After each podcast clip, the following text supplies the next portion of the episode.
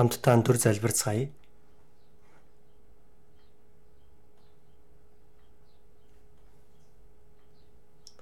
Ариун энэрэнгүй бидний бурхан автаа гэм нүгэл дотор амьдарч байсан бид нарыг эзний үнэс усаар гэм нүглийг цэвэрхэн болгон уучлж аварч бурхны ариун хүүхэд болгож өгсөн нэгүсэлтэн талархаж байна. Бурхан өөрийн амьдралаа даатгаж амьдрдаг тэр нэг өрөөлийн өгсөн явдал талархаж байна. Эзний бие осон чуулганы эргэтэн болон амьдрч чадах нэгүслийг та зөвшөөрөн. Эзний тэтгэж өгдөг, өсөж өгдөг, өдөрдөж өгдөг, мөн хамгаалж өгдөг тань талархаж байна. Өнөөдөр эзний үнэт цусаа аврагдсан ахан дүүснээр нэг дор хамтдаа цуглаж эзний үгээр ариун нөхөрлийг хийж чадхаар тусаж өгдөг тань талархаж байна. Энэ цам өчөд эзэнтэй хамтаж өгөн эзний үгнээс ухааруулж Бурхны сайн тааламжид бүрэн төгс хөсөл юу болохыг ялгаж салгаж чадхад минь та тусалж өгнө. Бурхны үг бидний сүнсний маань хоол хүнс болж, ам маань болж, тайтгал хүч маань болж явах тэр зүг чигийг маань зааж өгч чадах эрхэм үг болгож өгнө. Дамжуулагдах үгээр сэтгэл сүнсэнд маань гүн гүнзгий сэлэгдэж чадхаар тусалж өгөөрэй. Бидний дотроос сул дорой нэгэн, өвчтөө нэгэн янз бүрийн сорилт зовлон дунд орсон нэгэн хүмүүсийн төлөө залбирч байна. Ямар ч нөхцөл байдал донд бүдэрч унахгүй байх тал дээр зууран барьж өгнө. Ямар ч нөхцөл байдал донд зөвхөрч готрахгүй байлгаж эзэнд илүү их найдаж төвшөглөн бүхий өвчөө дайчлан хүнд эцүү нөхцөл байдлаас босож амьдрал нь эзэн лөө улам илүү уршилж чадхаар давсан амьдралаар амьдрч чадхаар тусалж өгөөрэй. Энэ зам мөчид эзэн нэрээр цугласан бүхий л хүмүүстэй хамт ээж өгөн. Бүх дэлхийд даяар сайн мэдээ тунгалж байгаа хүмүүстэй хамт ээж өгнө. Ялангуяа гадаадын сайн мэдээ тараагч нарын гэр бүлүүдийг нэг бүртэн ажиглан сайн мэдээнд хэрэгцээтэй бүх зүйлийг дүргэж тэдгээр хүмүүсээр дамжуулан бурхан таны үг хүчтэй тунхаглагдан илүү олон сүнс аврагдаж Түүгээр бурхан танд суу алдар болгож өгнө. Эхлээд зус бүх зам хүчийг эзэн таньдаа даатгаж байна. Биднийг аварж өгсөн эзэн Есүсийн нэрээр залбирлаа. Амен. Магтан дуудулж болно.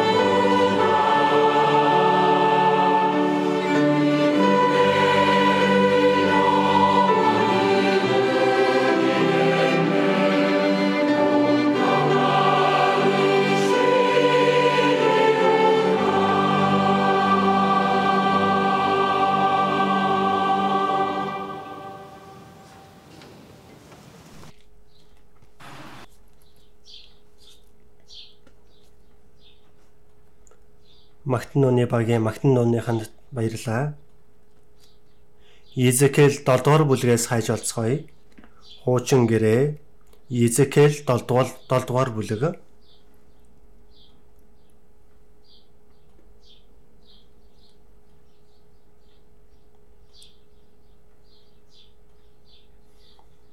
Изекэл 7-гийн 1-ээс ахуулаад 13 хүртэл хэдийгээр уртчихсан би эндээс уншиж өгье. Эзний үг надад ирж хүний хүү Израилийн нутагт эзэн бурхан ингэж айлдаж байна. Төгсгөл газрын дөрвөн болонд эцэс төгсгөл иржээ. Идэвгээ төгсгөл чиний дээр бөгөөд би уура чиний эсрэг илгээж чамайг замдлын чин дагуу шүүн хамаг жигшүүрийг чинь чиний дээр буцаан төлж болгоно. Миний мэлмээ чамайг өрөвдөхгүй, би чамайг өршөөхгүй. Харин би замналын чинь дагуу буцаан төлөх бөгөөд жигшүүрүүд чинь та нарын дунд байна. Тэгэхэд та нар намайг эзэн гэдгийг мэдэх болно. Эзэн бурхан ингэж айлдаж байна. Харагтун гамшигын араас гамшиг ирж байна. Төгсгөл иржээ. Төгсгөл ирэв. Чиний эсрэг босов. Харагтун энэ нь иржээ Дэлхийн оршин суугчаа чиний дээр хувь зохиолч нь иржээ. Цаг нь нэрв. Уусын дээр баяр туухай бус уймэн самууны өдөр ойртож байна. Тун удахгүй би уура чам дээр асгаж хилэнгээ чиний эсрэг гүйцэн. Би чамайг замлын чин дагуу шүүн. Чиний дээр хамаг жигшүүрийг чинь нөхөн төлөн. Мэлмээ минь өрөвдөхгүй би өршөөхгүй Жигшүүрүүд чинь чиний дунд байсаар байх үед би замлын чин дагуу чамд нөхөн төлөн. Тэгэхэд зохиогч нь эзэн би гэдгийг та нар мэднэ. Харахтун тэр өдөр харахтун тэр ирж байна. Мөхөлч нь гарч ирлээ. Таяг нахайлж их цан зэцгэлсэн. Хүчирхийлэл нь хорон муугийн таяг болтол өссөн. Тэдний хинэнч хурсан олных нь хинэнч баялагнч Тэдний дундах алдартай юунч алга. Тэр цаг ирэв. Тэр өдөр хүрээд ирлээ. Худалдан авагч нь бүү баясаг, худалдагч нь бүү гашуудаг. Учир нь хилэн хамаг олных нь эсрэг байна. Тэдний аль аль нь амьд байх үед худалдагч нь худалдсан юмаа буцааж авахгүй. Хамт уншицгаая. Олон түмний тухай үзэгдэлж цуслагдахгүй. Тэдний хинэнч хилэнцээрээ амьдралаа батжуулахгүй.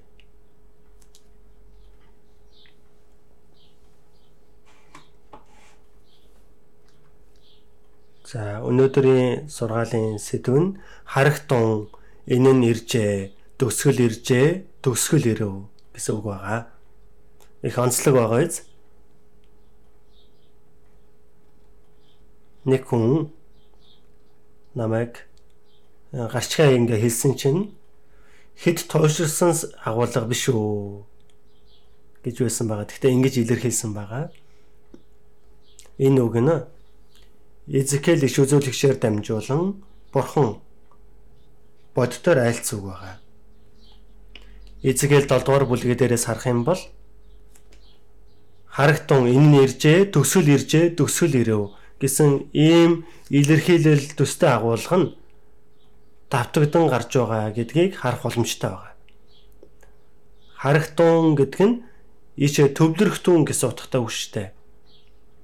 За харахтун гэсэн үг нь 3 удаа, иржээ гэсэн үг нь 3 удаа. Төстэй агуулга бүхий за төгсгөл иржээ, өдөр нь иржээ гэсэн агуулгыг хүртэл багтаах юм бол энэ нь иржээ гэсэн үг нь 5 удаа давтагдан гарч байгаа. Мөн төгсгөл иржээ. Бодит илэрхийлэл нь дөрвөн удаа гарсан байна. Төгсгөл нь ойртжээ. Мөхөлчин гарч иржээ гэсэн утга нь адилхан нэг автаар нийлүүлээд үзэх юм бол 6 удаа энэ агуулга давтагдаж гарсан байна. Харахтун энэ нь иржээ, төгсгөл иржээ, төгсгөл ирэв. Эзний боддоор альцсан үг учраас гарцаагүй энэ нөхцөл байдалтай хамаарагдан эзний маш хүчтэй тийм мессеж агуулга зориг утга учир тийм нөхцөл байдал ирсэн болохоор эзэн энэ үгийг альджээ гэж бодогдож байна. Тиймээс энэ үгийг төвлөрөн Библийн ерөнхий агуулгыг хамтдаа бодож үзсгэх болно. Харахтун энэ нь иржээ, төгсөл иржээ, төгсөл ирв гэсэн энэ үг нь энэ агуулга дотор нь бол Израиль бурхныг орхиж хиймэл шүтэнийг шүтсэн юм чигшүрт үзүүлсийг үлдсэн штэ. Чигшүрт зүйлсийг үлдсэн гэдэг илэрхийлэл нь дөрвөн удаа тавтагдаж гарч байгаа. Чигшүрт зүйл гэдэг нь хиймэл шүтэн шүтгийг хэлж байгаа. Бурхныг орхиж хиймэл шүтэнийг эцсээ өртөөл шүтэж зөрүүдэлж байх үед Бурхан өөрийнхөө уур хилэнгээрээ Израилийг шүүсэн гамшигар Израилийг шүнэ гэдгийг энэ дээр айлдангаа хэлсүг байгаа. Энэ үгтэй ижилхэн хуу хүнч төр уус оронч төр хормог үйлснээрээ өөрийгөө хүчрхэгжүүлж хормог үйлснээрээ бат бөх зогсох боломжтой хүн байхгүй. Тэр нь маш тодорхой үнэн байгаа. Тиймээс за бид нар энэ гим нүглээс зөрөөдөлж бурхан руу нуруугаа харуулж химийн шүтэнийг эцээ өрш шүтэх үл итгэлээ эцээ хүртэл өөртөө байлгаж зөрөөдлөх хүний төсгөл юу байгаа вэ гэдгийг анхааран харах шаардлага байна. Мөн энэхүү Изекэл 7 дугаар бүлгийн агуулга нь за их сөрөг талаасаа хэлсэн утга байгаа хэдиж эсрэг талаас нь сайн талаас нь эрэг талаас нь мөн энэ үгийг харж Бурхны ажилтай холбоотой ажлын төгсгөлж хэрхэн дуусах вэ гэдгийг биднээс анхааран харах шаардлага бас байгаа. За мөн төгсгөл байна гэдэгтээ энэ зэрэгцэн төгсгөл байхгүй мөнх зүйл мөн байдаг штэ.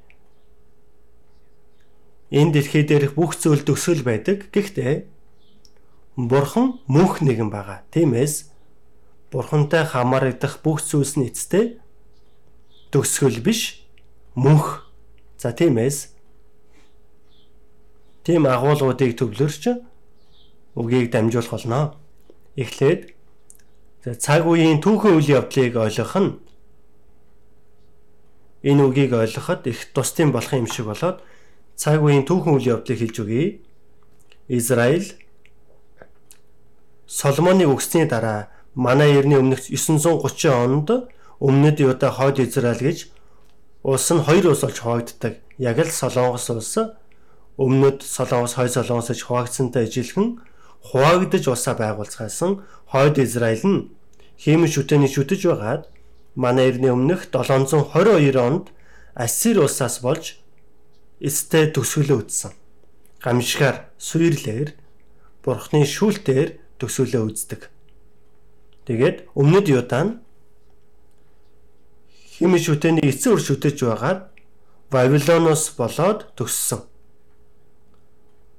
Вавилон нь Израилийн сүрлэгтээ 3 удаагийн тэр Израиль руу дайрч довтлсон байдаг байгаа. Нэгдүгээр ээлж нь манай эртний өмнөх 606 онд Вавилон Израиль руу дайрч орсон. Тэр үед Израилийн газар нутаг дээр 18 дахь хаан Йохояким гэдэг хаан Израилийг захирж байсан үе байсан. Библи дээрээс харах юм бол Иремя ном дээрээс харвал Йохояким хаан нь Бурхны үгийг хутгаар огтлоод галд шатаасан хаан баг. Тиймээс Вавилоныг босгож Бурхан Йохояким хааныг шүүлсэн баг. Тэгээд хааны өр удмын хэсэг хүнийг Бабилоноор олзолж явсан. Тэр бол манай эртний өмнөх 606 онд байгаа. Түүний дараа 9 жилийн дараа манай эртний өмнөх 597 онд хоёр дахь ээлжний Израиль руу дайрсан байгаа. Тэр үед 19 дахь хаан Яхояхим хаан захирж байсан байгаа. Яхояким хаан болоод Яхояким гэсэн хааны болоод эсэг бүлэг хүмүүсийг олзлоод авч явсан. Тэр үед Эзекэл иш үзүүлэгч тэр хүмүүс донд хамтаж ослогдож явсан. Эзекэл иш үзүүлэгч нь Бабилон руу оцолж явсан тэдгээр хүмүүс донд байж тэнд бурхны үгийг дамжуулсан иш үзүүлэгч байгаа. За 3 дугаар ээлжний дайралт нь 2 дугаар ээлжийн дайралтын 11 жилийн дараа манай эртний өмнөх 586 онд Вавилон Израиль удаарсан. Тэр үед Израилийн 20 дахь хаан Зедекийн хаан захирч байх үед Зедекийн хааны хөвгүүдийг Зедекийн хааны өмнө алсан байдаг. Зедекийн хаан нь нүдэ ухуулдаг. Тэгээд Вавилон руу олзолж яваад тэндээ алуулсан байдаг. Хамгийн том асуудал нь Бурхан Соломоноор дамжуулан тэр ариун өргөө баригдсан ч 3 дугаар ээжний дайралтаар ариун өргөө бүрэн төгс сүрсэн. Ирх мэдээ алдсан 606 он байгаа. Харин 586-нд 3 дугаар ээлжинд ариун өргөө бүрэн сүрсэн. Ариун өрөөний бүхий л эдлэл хэрэгсэл, бурхан дүүчилдэг ариун эдлэл хэрэгсэл нь бүгд Вавилон руу зөөгдөж явсан. За 3 дугаар ээлжний дайралтаар Израиль нь тэр гамшигар шүүлтээр эцтэй сүйрлийг амсаж төгссөн байгаа. Эзекэл иш үзүүлэгчийг байж явах үед 3 дугаар ээжний тэр дайралтын тэр төгсгөл ирэхээс 5 6 жилийн өмнө бурхан Эзекэлээр иш үзүүлэгчээр дамжуулан өгсөг байгаа. Эзекэл энэ ишлээ авч байгаагаар тогтоож байгаад Эзекэл 1-р бүлэг Эзекэл 1-ийн нэгээс ахуулаад 3 дугаар ишлэл.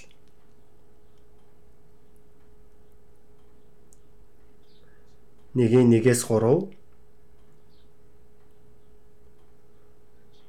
хамтдаа уншицгаая.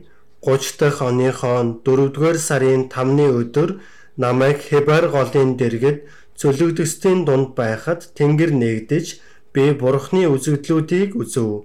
Яхаяхийн хааны цөллөгийн 5 дугаар он байв. 2 сарын 5-нд халдайчуудын нутгийн Хебар голын дэргэд буузын хүүгэн дахиж Эзекэлд эсний үг тодорхойгоор иржээ. Тэнд эсний мотор түүний дээр ирэв. За 30 дахь оныхоо 4-р сарын 5-ны өдөр гэж гарсан байна. Эзекелийн насыг хэлж байгаа юм аа. Эзекел 30 настай байх үед бурхан онцгойлон Эзекел иш үзүүлэгчийг дуудаж тэр ажиллаанд даалгасан байгаа. Газар нь Хебар голын дэргэд цөлөгсдийн дунд байхад Вавилонд цөлөгдөж, ослогдож явж явах үед цөлөгдөжсэн газар нь Хебар голын дэргэд байгаа. Тэр үед Эзекэл хамт байсан байна.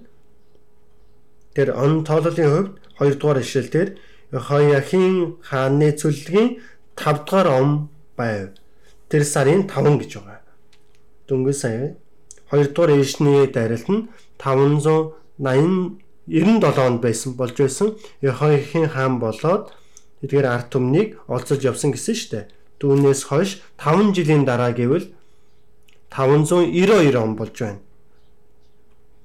Түүхэн цаг хугацаа энэ үйл явдал босны дараа бид нар хардаг учраас 586 оны 3 дугаар ижнээс болж ариун өргөө өртөл бүрэн сүйрэх Тэр тариачин хэсэг бүлэг бусад хүмүүсээс бусад бүхий л хүмүүс руу олзлогдож явах тэр төгсгөл тэр төгсгөл болохоос 5 6 жилийн өмнө хилэгдэж байна. Тэр үед бурхны үг Эзекэл иш үзүүлэгчдэр бууж ирсэн. Ийм нөхцөл байдлыг мэдх юм болоо. Яагаад ингэж хүчтэйгээр онцлон хэлсэн болоо гэдгийг жаахан ойлгох боломжтой гэж бодогдож байна. Харах тун иржээ, төгсөл нь иржээ, төгсөл нь иржээ. Үнэхээр маш хүчтэй илэрхийлэл болгож бурхан айлдсан байна.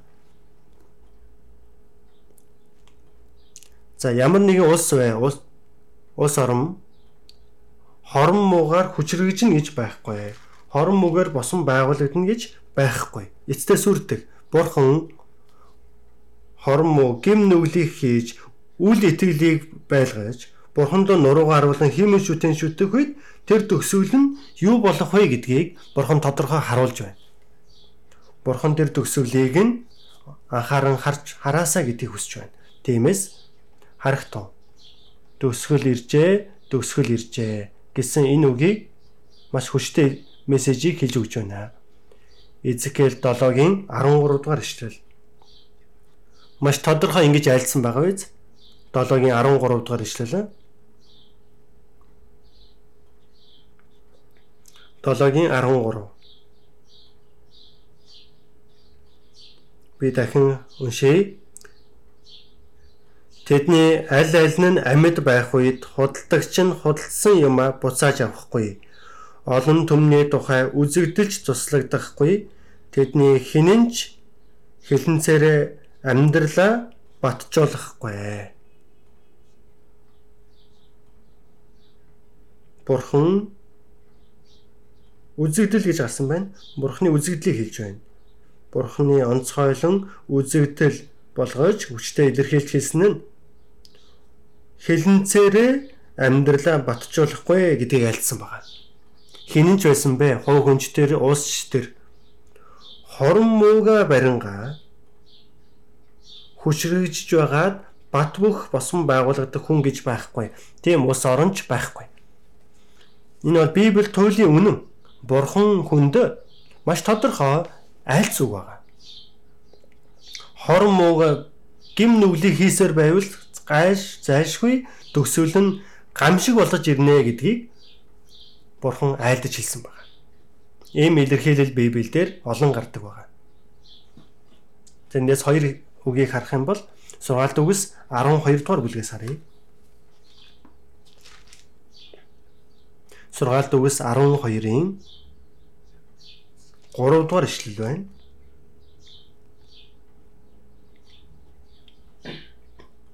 12-ын 3 хамтдаа уншийе. Гэм буруугаар хүн эс оршин тогтнох зөвтийн үндэс хизээд хөдлөшгүй байх. Хүн за бид нар бүгд хүн штэ. Гэм буруугаар хүн эс оршин тогтноо. Энэ бол мэдээжийн бодит үнэн штэ.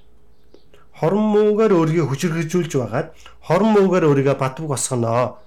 Тийг төрөлт тэдэ тэгэх боломжтой богинохон хугацаанд тийм болж боломжтой. Гэхдээ түүхийг томоор авч үзэх юм бол эцтэй тэгэх аргагүй гэдгийг бурхан хүнд хэлж өгч байгаа. Анхаарч хараасаа гэж үздэг. Тэгээд мөн зөвдийн үндэс хизээд хөдөлшгүй байх. Зөвд болохын тулд эхлээд өөрийгөө хичнээн том нүгэлтэн болгоо мэдэж гимшиж итгэх хэрэгтэй. Тэгээд аврагдаж байж зөвдхөн хэмээх иргэний харьяалалтай болдог аврагдаж зөвдхөн болсон хүн нь үндсээ хаана болохыг хүсэх вэ? Зайлшгүй. Бурханд үндсээ суулгахыг хүснэ. Бурхан тэр мөнхийн хад Бурхан нөхцөл байдал хичнээн өөрчлөгдөж байсан ч өөр хувиршгүй нийгэм байгаа. Гэмшиж итгэж Бурхан руу үндсээ суулгасан байдаг учраас зөвдийн үндс нь хизээд хөдлөждгөө байдгаа. Бурхан ерөөсөө ганхдгүй нэгэн учраас тэр хүнч ялгаагүй ганхахгүй гэсэн үг байна. Түүний өмнө сургаалт үгс 10:25 дээрээс харах юм бол сургаалт үгс 10:25 хууль салхи шуурчээ буруудад алга болох зөвхөн мөнхийн суйртай байх. Хууль салхи Америкт харах юм бол торнадо хууль салхи байдаг. Одоо далайн давлгаа Америкийн Гуам улсад их хүчтэй давлгаа 20 жилийн дараа болсон хүчтэй хувь салхи давлгаа болсон гэж хэлсэн. Солонгосын аялал жуулчлалын 3000 гаруй аялал жуулчлал тэндээсээ ерөөсө гарч чадахгүй хоригдож бөө юм болсон гэж хэлсэн шүү дээ. Тэр хувь салхи нь цагт 225 км цагийн уртаа том чулуу хүртэл хөдөлгөх чинээний За зутгасан зутгамд байшин бол багтуух байгаа модоор барьсан байшин бол хийсэн гэж байгаа.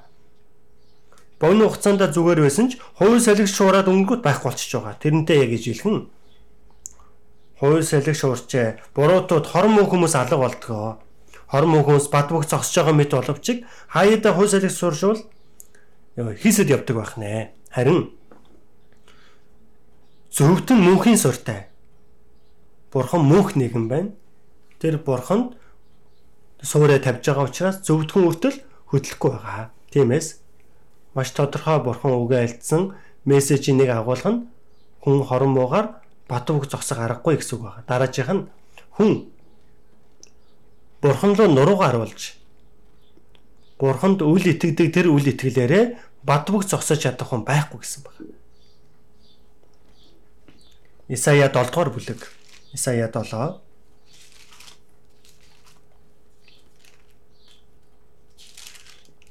Исая 7-гийн 8 дахь ишлэл.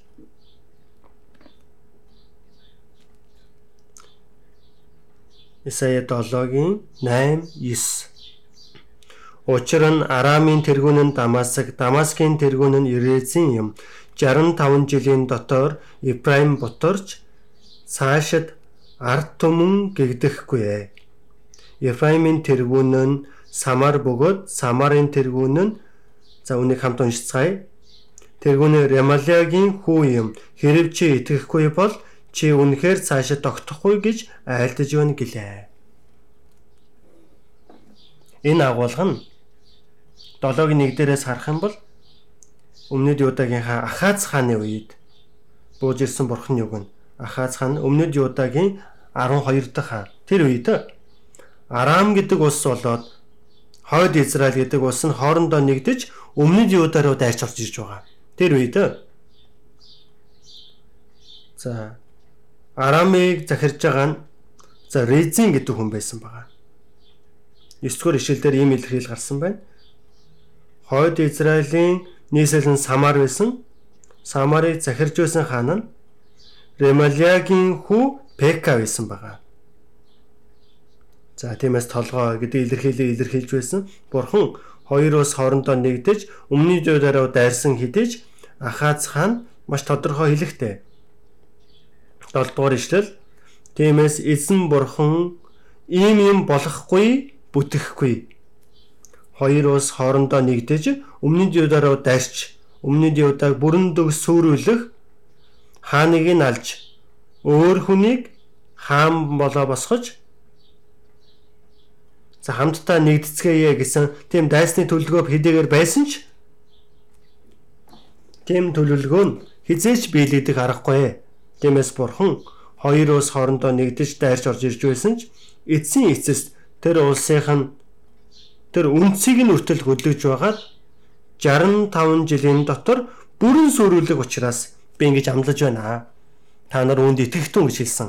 Ахаз хаанд чи үүнд итэг гэж байгаа.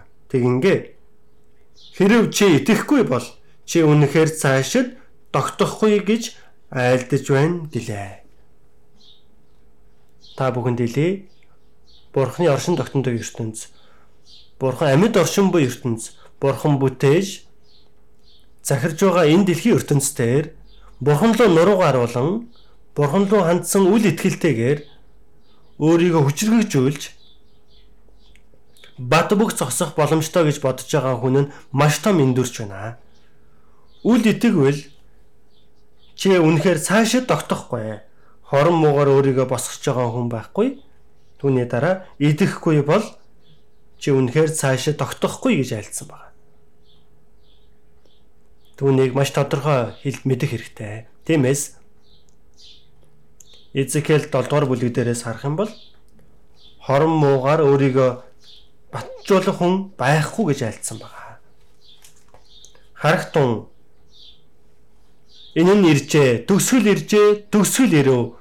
Энэ нь иржээ, төгсгөлийг яагаад чухалчилсан бэ? Израилийн ард түмний байр сууриас одоо бодож үзье.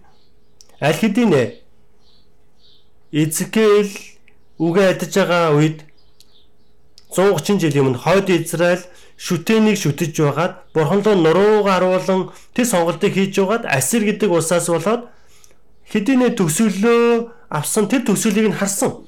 Хэдийнэ өмнөд удаач гэсэн хоёр удаагийн ээлжээр Израиль аль хэдийнэ хүнд хэцүү зүйлийг туулчихсан байгаа. Ирэх мэдлээ алдчихсан. Тэгээд Эзекэл ишүү зөвлөгчтэй хамт байсан Израилийн ард түмний хэсэг бүлэг хүмүүс нь Вавилон руу тэр Хебер голын иргэдээр онцлогдоод очицсан байгаа. Хойшлоо 5 6 жилийн дараа Израиль бүрэн төгс ариун өргөн хүртэл бүрэн сүргэж байгаа тийм нөхцөл байдал ирчихсэн байхад хүртэл Израиль ард түмэн маш амар байж байгаа.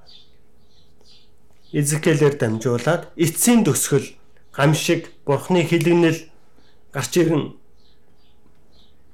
бурхан тэднэр лөө тэр шүүлтийг боолгож тэгж тэр үгийг айлсан байхад хүртэл Израиль ярдам алс хол болох үйл явдал бидний үйл явдал тийм зүйл хизээж болохгүй гэтэл үгүй илгүү дээ гэсэн бодлыг тэр бодож байсан. За харъя.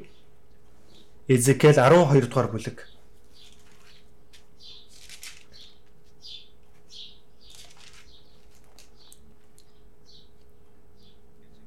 Эзекэл 12-ын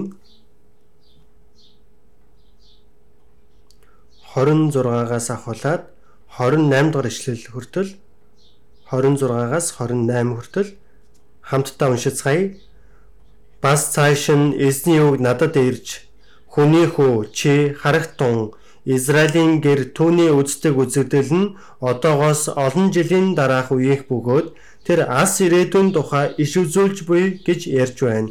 Тиймээс тэдэнд эзэн бурхан ингэж айлдахдаа миний үгсийн аль нь ч хойшод удаашрахгүй миний айлдах ямар ч үг биелэгдсэн байна гэж эзэн бурхан тунхаглаж байна хэмээн өгүүл гэв. Израилийн ард түмний хэлсэн үг нь Тэдний үздэг үзэгдэл нь Бурхан Изекэл иш үзүүлэгчээр дамжуулан Израиль гамшиг сүрлээр төгснөө. Бурханы уур хилэнгээр сүрүүлнэ гэдэг. Төгсөл нь иржээ гэж тодорхой айлдаад байхад үртэл ас ирээдүйн тухай иш үзүүлж байна. Олон жилийн дараах үе бидний үед болохгүй хамааралгүй зүйлээ. Израильд ариун өргөө байгаа юм чинь Бурхан Израилийн сүрлэх үйл явдал болохгүй байлгүй дээ. Тэгж байгаа бол Бурхан яах хэрэгтэй вэ энэ үед? Тимээс, тимээс харахтун энэ нь иржээ. Ас хоолын үйл явдал биш ээ. Энэ нь иржээ. Төгсгөл иржээ, төгсгөл иржээ. Эцтэй тэр гамшихаар сүрнэ гэдгийг маш тэр туйшилсан шууд агуулгаар Бурхан айлдаж хэлхээс шүр аргахгүйсэн байна. Бид нар ямар байх хэрэгтэй вэ? Манай ахан дүүсэр маань бид ямар байна вэ? Бурхан түүхийн төгсөлийн үеийг хэлээд эзний дахин ирэлт ойрхон байна гэдгийг альдж байна. Янз бүрийн гамшигыг бидэнд харуулж байгаа хэрнээ бидний сэтгэл магадгүй нацгаарч сэргийг биш байж тийм байдалтай байгаа юм биш үү? Тийм бидэнд лөө хандан бурхан юу гэж альдж байна? харах тун. Энэ нь иржээ, төгсгөл иржээ, төгсгөл ирэв гэж айлдах хэрэгтэй босоо.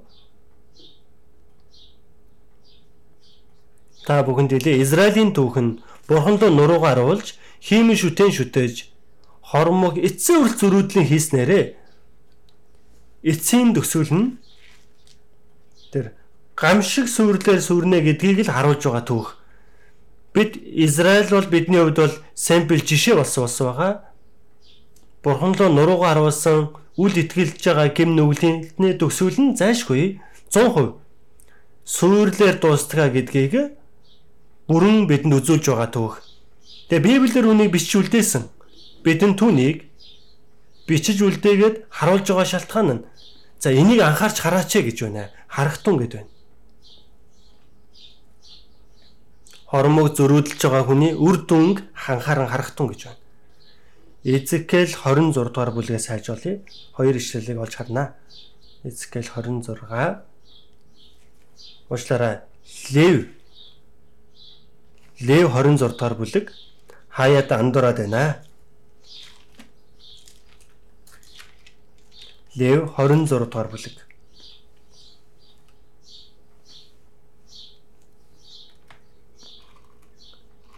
Лев 26 дахь бүлэг дуулууртай байх юм бол ерөөл дуулуургүй байх юм бол гамшиг буна гэсэн үгийг айлдсан байгаа. 14-ийг харъя. Тэгэхээр гамшигын хэсгийг л харъя 14. Гэхдээ та нар надад дуулуургүй байж энэ бүх тушаалыг биелүүлэхгүй. Миний зарилгуудыг та нар хэрэгсэлгүй. Сэтгэлчин шийдвэрийг минь чигснээр та нар миний бүх тушаалыг биелүүлэлгүй гэрээг минь зөрчих аваас. 17 18 16 17 дээр тэр өвчин бууна гэдэг гамшиг буун гэсэн 18 Хэрв энэ бүхний дараа та нар надад дуулуургүй байвал би нүглийн чин төлөө та нарыг 7 дахин илүүгээр шийтгэх болно. Тэгээд 19 20 дээр гамшиг бууж тэнгэр хаагдаж бороо орохгүй учраас газар нь үр жимсээ буулгаж чадахгүй болж байгаа. 21 хэрв та нар надад дайсагнасаар дуулуургүй байсаар байгаваас би нүглээс чинь болж та нарын дээр гамшигыг 7 дахин нэмэх болно. Тэгээд 22 дугаар бүлэгдэр гамшиг буугаад 23 хэрв эдгээрийн дараа та нар засрахгүй харин надад дайсагнасаар байвал Би та нарт айсгах бөгөөд би нүглийн чин төлөө та нарыг 7 дахин илүүгээр зохих болно. 25 26 дээр дайм бууж ирнэ. Олон израилчууд алуулах болно гэдэг хэлсэн 27 дээр хэрв энэ бүхний дараа та нар надад дуулуургүй байсаар надад айсгансаар байхаваас би хэлэгнэн та нарт айсагнаж би өөрөө нь би нүглийн чин төлөө та нарыг 7 дахин илүүгээр шийтгэх болно. Тэгээд 7 дахин шийдэх болно гэсэн түүний дараа шүлт. Тэгээд 30 33 дахь ишлэлээр би араас чинь элд суглан та нарыг үндснүүдийн дунд тарааж нутаг чинь эзгүүлж хотууд чинь балгас болноо. Израилийн газар нутаг төртөл тэр гамшиг бууж элд араас нь дагагдан тэр газар нутгийн эзгүү зилүүд болох эндээс харах юм бол 5 удаагийн боломжийг олгосон байна. Эхэндээ бурхан үгээ айлдаад ирэхгүй болохоор шийтгэлийг болгосон. Тэрний дараа 7 дахин нэмэх болно гэдэг 4 удаад автсан байгаа биз? Нийтдээ 5 удаагийн боломжийг олгосон гэсэн үг байна. 5 удаагийн боломжийг өгснөөрөө бурхны зан чанар ил харж байгаа. Бурхан нэгүүлсэнгүй өрөвч уурлагтаа удаа нэгэн. Уурлагтаа удаа нэгэн бурхан түүхэндээ удаан зав хугацааны түүхийг өмнөө тавьж тэдэнд боломжийг олгосон. Тэгээд бурхан нэгүслийг болгосон. Хэдийгээр шийтгэлийг болгосон ч тухайн үеийн шийтгэлийг болгож байсан ч тэр сахилч бол бурхан түүнийг тэндээсээ эргээрээ гэсэн тэр шийтгэл байсан. Эцэстээ эргэж ирээрэй гэж хүстэл эцэстээ тэр газар нутгаасаа суглагдсан. Гамшигар эцэстээ төгсөөлөө үдсэн баг. Ийм адилхан агуулга нь Амос 4-р бүлэг дээр бичигдсэн байдаг байгаа. Тэр хүнийг харцгаая. Амос 4-р бүлэг.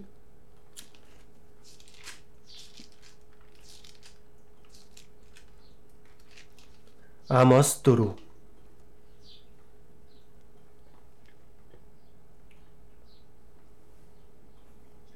6 дугаар ишлэлээ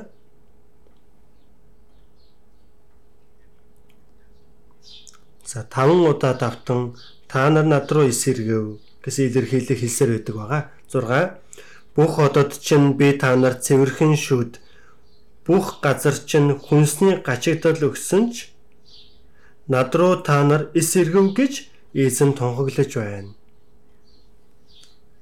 8 дугаар ишлэл Иймд 2 3 хот ус уухаар өөр хот руу гэлдрэх болсон ч та нар үл ханав над руу та нар эс эргэв гэж эзэн тунхаглаж байна. Би та нарыг ган ган гангийн салхи хөгцөөр зогсон цэцэрлэгүүд усан үзмийн талбайг чинь хувхайруулж инжир чидүүн моддыг чинь авгалдаа цөлмсөн ч над руу та нар эс эргэв гэж эзэн тунхаглаж байна. Египтэд үлдсэн шигэ би та нарын дунд гамшиг илгээсэн Би танай залуусыг оцлсон мордтой чинь ил дээр хайдсан. Танай хуарангийн өмхөө самхайг би хамрын чинь нөхөнд ирсэн ч над руу та нар эсэргүү гэж эзэн тунхаглаж байна.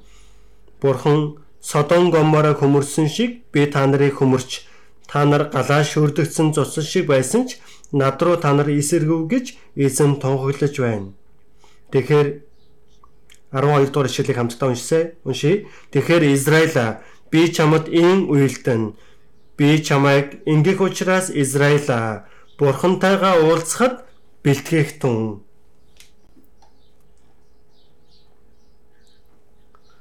Бурхан олон удаагийн боломж өгсөн байгаас Лев 5 дахь бүлэг дээр 5 удаагийн боломж өгсөн. энэ дээр ч гэсэн муу ялгаагүй 5 удаагийн боломж олгосон байна. Эхэндээ бурхан хоол хүнсийн дуусгасан. Тэгэхэд эргэж ирээг байгаа. Тэгээ хоёрт нь Израилийн газар нутаг дотроос зарим хотууд нь бороо оруулаад заримд нь бороо оруулаагүй байгаа.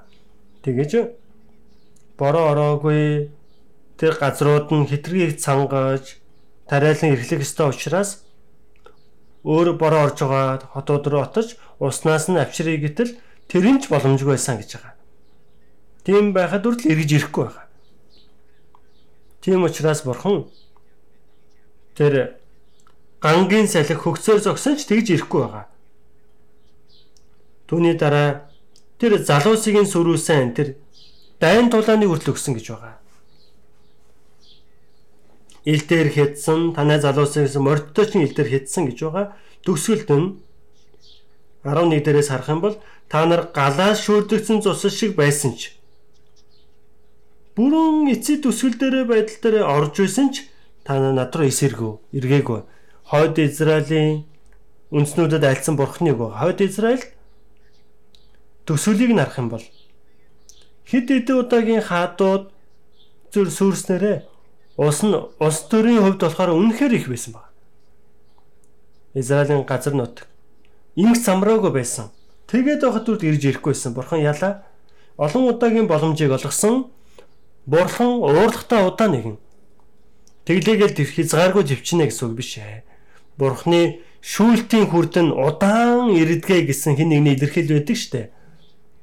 Бурхан өрөвч нэгүүлсэнгүй уурлагтаа удаан хайрын нэр дээр элбэг баян нэгэн. Бурхан өөр өөрийнх нь зан чанар тэгж илэрхийлсэн уурлагтаа удаан нэгэн. Тэгтэл зүгээр л орчдөг бас биш ээ. 5 удаагийн боломжийг олгосон ч 5 удаагийн боломжийг олгосон ч хойд Израилийн төвхөнд 930 оноос ахуулаад 722 он хүртэл 200 жилийн цав хугацаа өнгөрч байгаа. Тийм хугацаа өгөөд байхад хүртэл эцсээр хүртэл эргээгүй.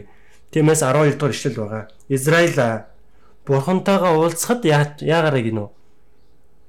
Юу гэсэн утгатай үг юм бэ? Олон удаагийн сургамжийг авч байгаач бодтоор энэ өгүүлбэр дээрээс энэ ишлэлээс бодтоор хэлж байгаа үг нь нэг үгээр хэлбэл та нар одоо гимшиж эргээрээ төгсгөл одоо ирсэн байна гэдэг хэлж байна. Бурхантайгаа уулзахдаа одоо бэлдэгтэн. За бүгд дэлээ Израилийн түүхэн хорон муугаар бадбог зогсох аргагүй гэдгийг маш баталгаатай үзүүлж байгаа. Тэгвэл өөр босод улсын түүх өөр байх вэ? Өнгөрсөн тэр улсуудын түүхч эргээд харах юм бол хорон мөг зөрөөдлөж бадбог зогсох аргагүй гэдгийг эцсийн эцэст хорон мөгийн төгсгөл нь гам шиг ирдэг гэдгийг үзүүлж байгаа. Амос 1 2 дугаар бүлгээс харах юм бол хойд Израиль өмнөд Юда энэ хойд Израиль Израилээс хоёр улс болж сүрчгсэн байсан. Хойд Израиль өмнөд Юда нь 8 улсын төсвөлийг мөн илэрхийлж хэлсэн байгаа. Төсвөлийг хэлсэн 8 удаа. За 3 4 гим нүглээс нь болоод бурхан сүрүүлнэ гэдгийг альцсан байдаг. За амаас нэгийн амаас нэгийн 3 дахь ишлэл. Эзэн ингэж альдаж байна. Дамаскын Арам гэдэг улсын нийслэл Арамын 3 4 гэмтүүлгийн шийдвэрлийг би эс болуулна. 6 дугаар ишлэл. Эзэн ингэж альдаж байна. Газын 3 4 гэмтүүлгийн шийдвэрлийг би эс болуулна. Газ гэдэг нь Филист гэдэг улсын нийслэл.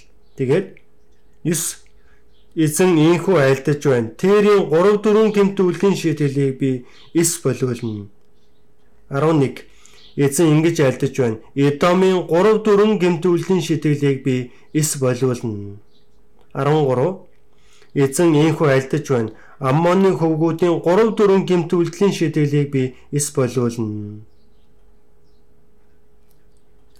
2-1 дээр эзэн инхүү альдаж байна. Мобын 3 4 гэмтүүллийн шидэглийг би эс болиулна. 4 Эзэн инхүү альтаж байна. Юдагийн 3 4 гэмтүүллийн шидэглийг бис болиулна.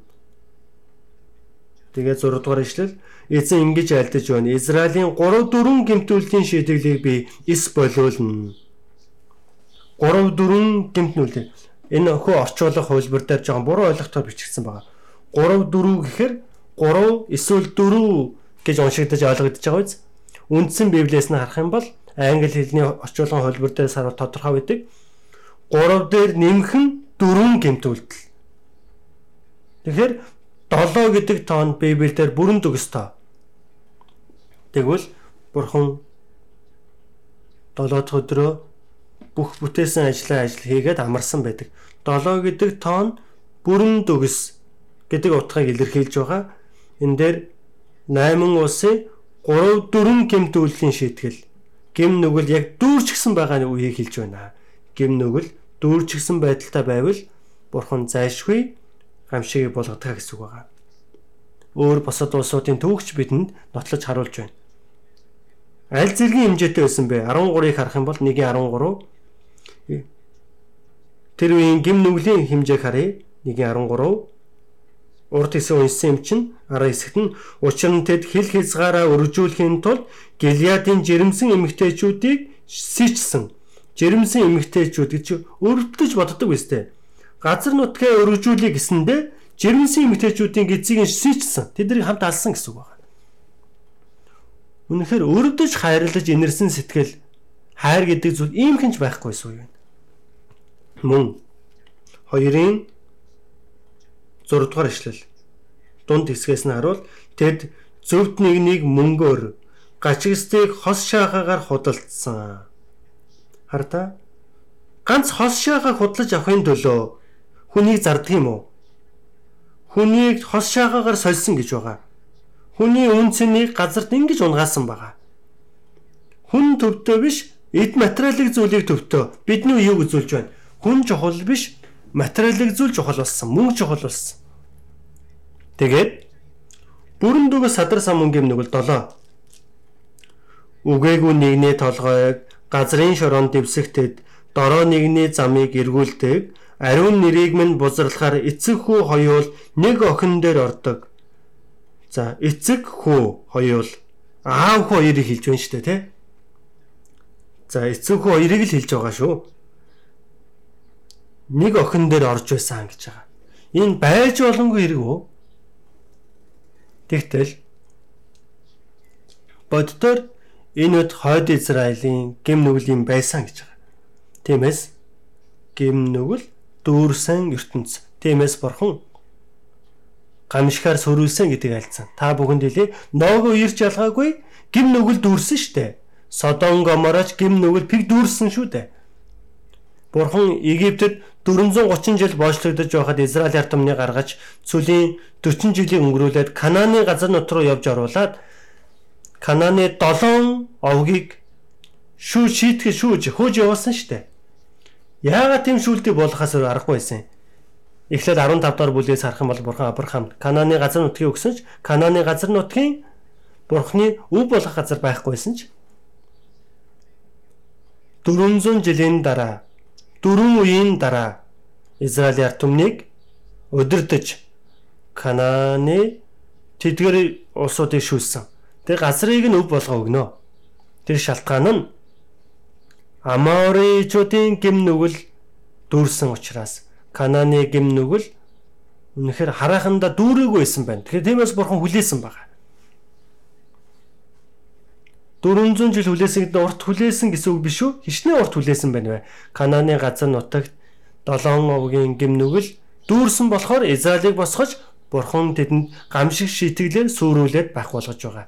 Тухайд Канааны гимнүгэл ёс суртахууны хувьд бэлгийн хувь хэр зэрэг завхарсан бэ гэвэл Лев 18 дахь бүлэг дээрээс харуул аливаа амьтантай хавтаж байсан, бузарлаж байсан амьтантай тэр бэлгийн завхарлыг уйлдэх огтхонч байж боломгүй явдлыг Ассер Вавилон улс ялгаагүй штэ. Ассерийг босгож хойд Израилийг бурхан сүрүүлсэн. Өмнөд Юудаг сүрүүлэхэд бол Вавилоны хэрэгсэл болгож сүрүүлсэн. Ассер Вавилон ч ялгаагүй. Тэр химийн шүтээний газар байсан. Химийн шүтэнээр дүүрсэн газар. Тийм учраас Ассер Вавилон гэдэг шүтэнүүдийг бүх дэлхийд тараасан үндэс нь болсон байгаа тэд. Эцтэй гамшихаар тэд сүйрлээ төгсгөлийг харуулсан байна. Ромын үед ямар байсан бэ? Ромч ялгаагүй үнэхэрийг завхарсан штэ. Ромын Помпей гэдэг хот нь манай эртний 79 онд хажууд байдаг тэр галтуулыг дэлбэлэн тэр галын хайлмгаар бүрэн дарсан штэ. Би Помпей хотод очиж байсан. Биений үнэлэгч байдаг газарлыг заасан самбар хүртэл байдаг байгаа. 9 жорын садар самуун садны сүү зургууд хүртэл байдаг байгаа. Бурхан Ромыг тэгж эцсэн сүр хэлсэн байна өнгөрч байгаа тэр өөр улсуудын түүх хорон муугар бад бүх зогсох аргагүй гэдгийг бүрэн дүгс үзүүлж байгаа юм аа. Харахтун энэ нь иржээ, төгсгөл иржээ, төгсгөл ирэв. Бидний үеэс өөр вэ нү? Бидний үеийн төгсгөлж эцтэй өнгөрсөн тэр түүхийн дагуу хорон муугар бат бүх зогсох аргагүй гамшигар дүүрсэн гэдгийг бидэнд үзүүлж байгаа шиг бидний ирээдүйн төгч ялгаагүй энэ ертөнцийн түүх жалгаагүй эцтэй бид нар ийм болохыг гэдгээ өршлөн тооцоолох боломжтой байна. Библиэлд маш тодорхой гамшигар сүрүүлнэ гэдгийг анхааруулсан байна.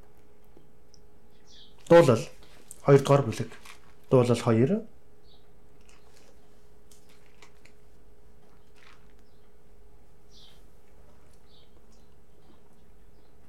Дуулал 2 1-ээс авахлаад 3 дугаар ишлэл. 1-ээс 3 хамтдаа уншицгаая. Үндэснүүд юунд өмөлдөн, ард түмнүүд дэмий юунд хуйлдан, эзэн ба түүний тослогдсон нэгнийг эсэргүүцэн, газар дэлхийн хаад сууцгааж захирагдж хоорондоо зөвлөлдөөж хэлэхдээ бид тэдний бид тэдний гинжийг дасалж хүлгийг нь өөрсдөөсөө зайлуулцгаая гэх боловч үндэснүүд үүмэлднэ нэгийн дор арт түмнүүд димий хувилднаа. Үүмэлдэж байсан байгаа. Солонгосын газар нутгийг ч гэсэн харах юм бол имэг замрууг байдалтай байна. Юу болоод байгаа сайн мэддэгтэргүй байгаа юм байна. Бүх дэлхийд харах юм бол яг тийм байгаа. Үүмэлдэж байна. Дими юунд хувилдна. Хэрэггүй зүйл, дими зүйлийг хэлж байна. Газар дэлхийн хаад сууцгааж захирагчид хоорондоо зөвлөлөж хэлэхдээ эзэн ба түүний тослогдсон нэгнийг эсэргүүцсэн эзэн ба тослогдсон нэгэн Есүс Христ аварч эзнийг хэлж байна. Бүх тэрхийн хоорондоо нэгдэж байгаад Бурхан ба аварч эзнийг эсэргүүцсэн тэр зам руу явж байна. Бидний үе яг тийм биш гэж юу? Яг л хоорондоо зөвлөлдсөн мэд яг адилхан үйлдэлийг үлдэж байна. Бурхны доош нь татаж Библийг болон дан гიშгэж бидний үетэй ижилхэн чуулган үл тогтож байгаа үе хаана байсан бэ? Бидний үе шиг үл итгэгчнэр үл тогтож исэн үе хэзээ байсан бэ?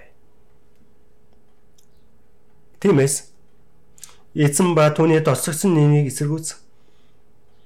Тиймээс бүх дэлхийн ертөнц бүрэн дүүрэн бурханлоо нуруу гаруулах шийдвэрийг гаргаж явсан байна. Тэгээд гинжийг нь дасаж хүлгийг нь өөрсдөөсөө зайлуулцгаая. Бурхны тогтоосон зарчим эмгч урмыг хэлж байна. Түүнийг нь таслана гэж байгаа. Энэ зүйл хищний их байна вэ? Тийм олон зүйлс дотроос нэгийг жишээ татах юм бол. Тэ.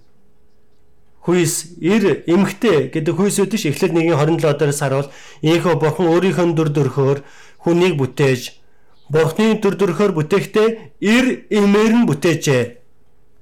Эрэгтэй эмгтэй Хүйс нь эрэгтэй эмэгтэй хоёрхан л байдаг байгаа. Гэтэл бидний үе ямар болсон бэ? Европыг төвлөрч Америк гэдэг улсад олон газруудад Канадад дэлхийн өнцөг болон бүрт 3 дахь хүйсийг хүлээн зөвшөөрөх ёстой гэж байгаа. 3 дахь хүйс гэж юу юм бэ? Төрхөөсөө ахуулаад эрэгтэй эмэгтэй тэр хэлж байгаа юм биш. Өөр 3 дахь хүйсийг сонгох эрх чөлөөг өөрт нь өгж байна гэж байгаа.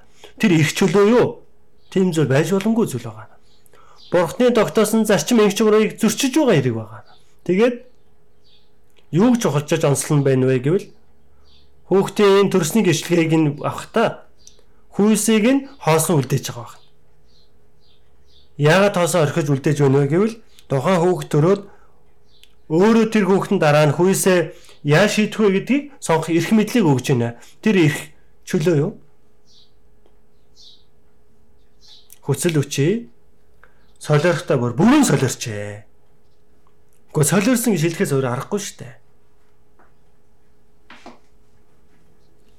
Бид гинжийг нь дасаж хүлийг нь өрсөөсөө зайлуулцгаая.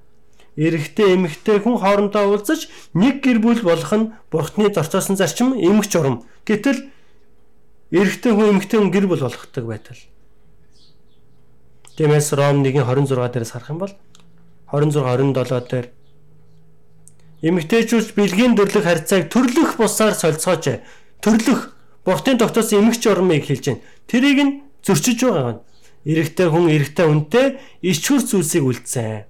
Энэ бол ижил хөлсөнтэйг явуулах хэлж байна.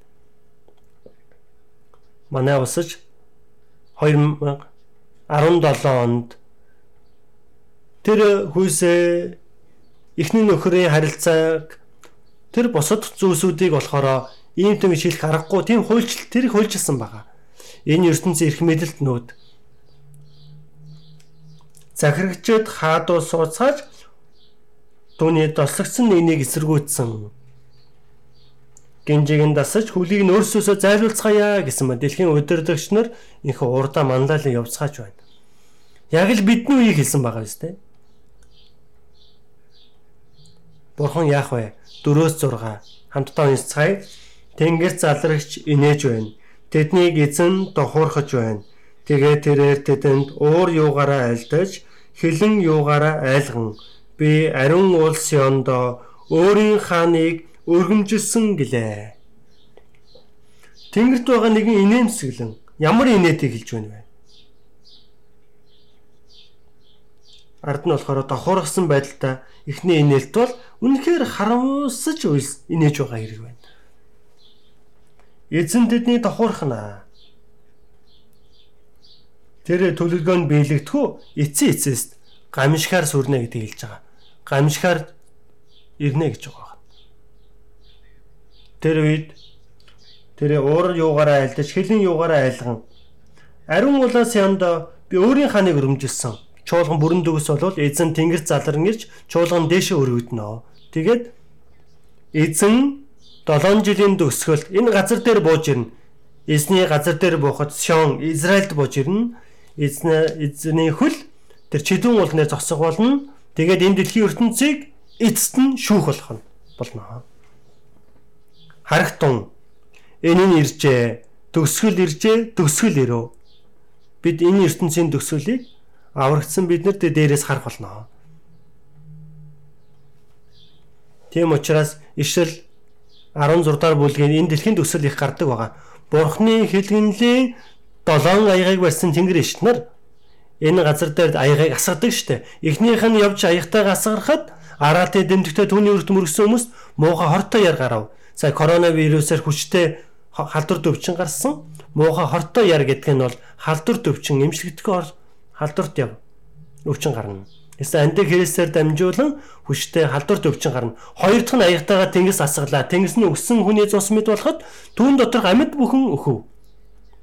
Гурав дахь нь аягтайгаа гол мөрөн болон усны ундрагууд дээр асгасан тэдгээр нь цус болвоо. Усны ундраг гэдэг чинь болохоор тэр гүний удгийг хэлж байгаа ахнэ. 3 жилийн хагасын сүүлийн 3 жилийн хагасад амьдарч байгаа үнэн эцэстээ уугц усгүй болоод цусыг уухалнаа. Дөрөвдөх нь аягтайгаа наран дээр асглаа. Хүмүүсээ галаар түнхийг түн зөвшөөрчээ. Галаас олж нарнаас олж бүгд өгцгийг болно. Тав дахь аягтайгаа асгав. Араатын сэнтэ дээр асгав түүний хаанчлал харанхуйлж гэтлэлийн үед болохоор 3 хоног харанхуй болж байсантай ижилхэн тэр тас харанхуй зүйл ирнэ гэж байгаа. 6 дахь нь асгарахад мэлхий шиг гурван бузар сүнс гарахыг би харав. Дэлхийн хаадуудад зам бэлтгэдэж Хамигдон гэдэг газар дэлхийн 3 дугаар дан явагдууд. Ялах ялагдах дайм биш төгсөх дайм болно.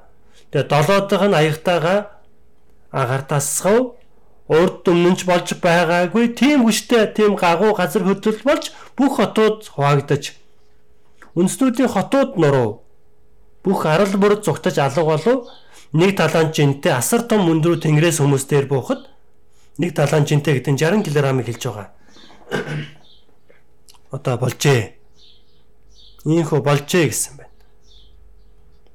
Эцтэй гамшихаар төгсгөл бууж ирнэ. Эцтэй хорон мөг зөрүүдлэж байсан. Эзэн ба түүний тослогдсон нэгнийг эсэргүүцэж байсан хүмүүстээр гамшиг эцтэй бууж ирж байгаа гэдгийг Библи маш тодорхой хэлж өгч байгаа байна. Бид нар харахандаа түүнийг хараагүй байгаа ч гэсэн хойш та харах болноо. Хоёрдугаар Петр 3:10 дээрээс харах юм бол гэвч эзний өдөр хулгайч мэд ирэх болно. Тэгэхэд тэнгэр нүргэн өнгөрч язгуур юмс галт хайлах бөгөөд газар ба түн дээрх бүх үйл шатна. Тэр язгуур юмс тэр элементүүд үндсэн зүйлс элемент гэдэг зүйлийг тухайд ойлгохгүйсэн байж таараа штэ. Гэтэл язгуур юмс уу элемент хүртэл задрах болно. Эсвэл бүх зүйл шатах болно гэдэг хэлж байгаа. Өнгөрсөн тэр усуудын төв хорон муугаар бат бөх зогсож чадаагүйг харуулж байна. Хойштой Библиэлд энэ дэлхийн төсөлж ялгаагүй хорон муугаар бат бөх зогсохгүй гэдгийг бидэнд харуулж байна. За усаар тогтохгүй хувь хүн бидний хүртэл хорон муугаар зөрүүдлэн байвал эцэстээ бат бөх зогсох аргагүй гамшихаар сүрнэ гэдгийг Библиэлд бид маш тодорхой үзүүлж байгаа. Жишээлбэл хуучин гэрэн дээр хамгийн хорон муу гэр бүлүүд дотроос нэг гэр бүл гэж хэлэх хэрэгтэй баг. Ахаб болоод Изебел гэж байгаа. Хойд Израилийн хаан байсан. Тэр эхнэр Изебел нь Сидоны Эбал гэдэг хааны охин байсан. Энэ хоёрыг хэрэлсэн байгаа. Эбал гэдэг хааны охин Изебел нь яагаад Израиль гэрлэж ирсэн бэ? Баал болоод Аширотын тэр химэн шүтэнүүдийг Израильд оруулахын тулд Израильд Баал болоод Ашротын химэн шүтэний шүтдэг хүмүүс очирч Бурхны иш үзүүлэгчийг алах гэм нүглийг үлдсэн. Тэгснээр энэ хоёр хоорондоо нэгдэж Израилийн газар нутгт химэн шүтэнүүдийг тараасан. Тэгээд Ахаб нь тэр Наболийн тэр усан үз Наботын усан үзмийн талбай дээр шуналтсан байгаа. Мэдээж хаан байсан учраас их зүйлийг өөртөө байлгаж байсан ч шунал та байсан юм шиг байгаамаа. Өөрөө болоо чадахгүй учраас эцтэй эхнэр нь явж хоом шишүүлзүүлэгч хоёрыг гаргаж ирээд Набот нь Бурхныг дэмий хосоор дүрдсэн гим нүглийг үлдсэн гэж хий гүтгэж байгаа түүнийг алаа тэр усан үзийн талаар булааж авч байсан. 9 жорын хорн моог үлдэжсэн. Тэгэхээр бүлийг бурхан яаж өстой амьдралыг сүрүүлсэн бilé? Гамшихаар сүрч чадхаар гэдгийг маш тодорхой Библи харуулж өгсөн байгаа. Нэгдүгээр хаад 22 дугаар бүлгээс харах юм бол Арамта ингэж дайтаж байсан. Тэр Ахаб хаан дайнд гарах юм бол үхнэ гэдэг Бурхны сэрэмжлүүлгийг авсан. Үхээс айсан байж таараа хааныхаа үед болгыг тайлаад тэр үед энгийн игэл жирийн цэргийн хувьд болон өмсөж дайнд оролцсон. Арамын нэг цэрэг нь санансргүй нэг сум харавтал гэтэл Ахав болоо өдөрдөж зориуд харавсан биш Эсрэг тал руугаа зүгээр харавсан учраас нэг хүн нэг тааруул тарах байлгүйтэй гэж харавтал тэр ном сум нь хийсч явж байгаад хиндүү харавчихсан байвал хааны хоёуд болгын завсарлуу нь харавчихсан. Яг завсарт нь тааруулсан. Хоёуд нь таарсан бол өгөхгүй. Хаяг хоёрны завсар гэдэг нь яг уулзур хэсэг байгаа. Тэр хоосон зайнлуу яг харавтал нэгдүгээр хаад 22 дугаар бүлэг дээр самсруу гэж гардаг байгаа. Самсруу юу зөрөөдөө санамсаргүй мэд харагдаж буй зориуд байдал байгаа. Бурхан алхаар тогтоосон байсан. Тэм учраас эстэй түгээр хөө өгсөн байгаа. Хааныг Самарал удирдах гэтэл тэрэн дээр тавиад авчирсан байгаа. Самарын худгийн усаар угаатал тэр худгийн ямар худаг байсан бэ? Тэр биеийн үнэлэгч эмэгтэйчүүдийн бие угаадаг хувцас ус байсан байгаа. Эсвэл эмнэлтэй үхлээр тэр өгсөн байгаа. Нэг улсын хаан байсан хүн тэгээ бие үнэлэгч мэд аимшигтай дүр төрхөөр бурхан тийм байдлаар тооцсон гэсэн үг байна. Тэгээд тэр эхнэр Изебел нь яаж өгсөн бэлээ? Хааны ордноос өндрөөс үс унаж өгсөн байгаа. Тэр биеийн эртнийг нь хайтал тэр гавлын яс гар хэдэн хомсол үлдсэн байсан байна нохоо бүгдийг идчихсэн байсан. Та бүхэн дэлий Библиэлд яагаад тийм агуулгуудыг бичиж үлдээвэ? Ус оронч төр, хов хүнч төр эцтэй хормог зөрөөдөж үл итгэлийн замаар явбал хүчрэгч чадахгүй Батбог зогсох аргагүй. Тэр Ахава хичнээн хүчрэг байсан бай. Изабел хичнээн хүчрэг байсан бай. Хүмүүс тэр айцыг өгдөг хүмүүс байсан. Ирх мэдл нь Батбог байсан. Тийм байхад үрдэл тэр нь төр зур байсан байна. Хормоор зогсохоор Батбог зогсох аргагүй байна. Тиймээс яах хэрэгтэй бахна хувь хүн хичнээн том гим нүгэл хийсэн ч байж боломгүй гим нүгэл хийсэн байсан ч хэдийгээр тийм гим нүгэлтэй ч гимшиж ирэгвэл гамшиг биш ерөөлөөр дуусах боломжтой. Хүн ямар ч алдаа эндэгдэл байсан бэ? Бурхан руу ирж ирэх хэрэгтэй. Бурхан руу ирж ирээд тэр сайн мэдээг хүлээж авах ёстой. Тэгвэл бурхан тэр гамшихаар дуусгах биш ерөөлөөр дуусгаж чадхаар бурхан найр тавьж өгдөг. Ягаад Бурхан нэгүүлсэнгүй өрөвч уурлахтаа удаан хайр инэрлэр элбэг баян нэгэн.